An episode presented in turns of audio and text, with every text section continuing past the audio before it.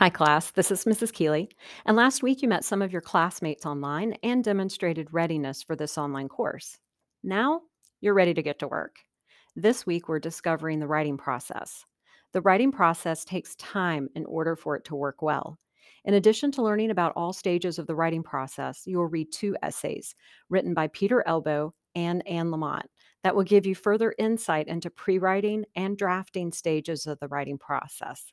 I think you'll identify a lot with what they have to say.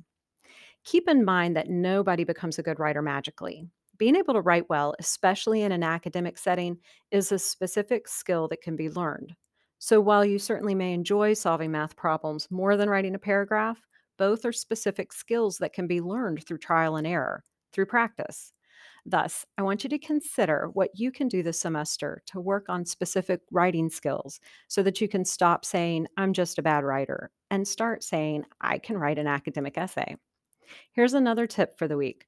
Before you end the week, you're required to register for Achieve and ensure your computer settings are compatible with this digital product. Here's a tip Achieve seems to work best using Google Chrome as your browser.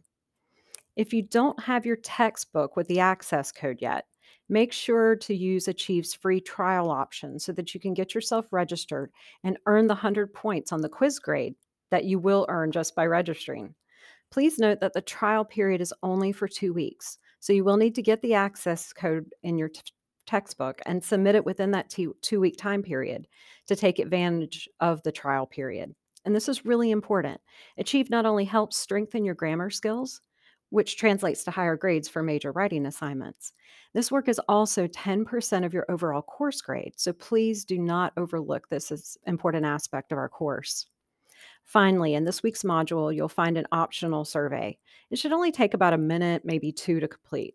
The purpose of the survey is to give you an opportunity to anonymously share what's working for you in the course and what could work better.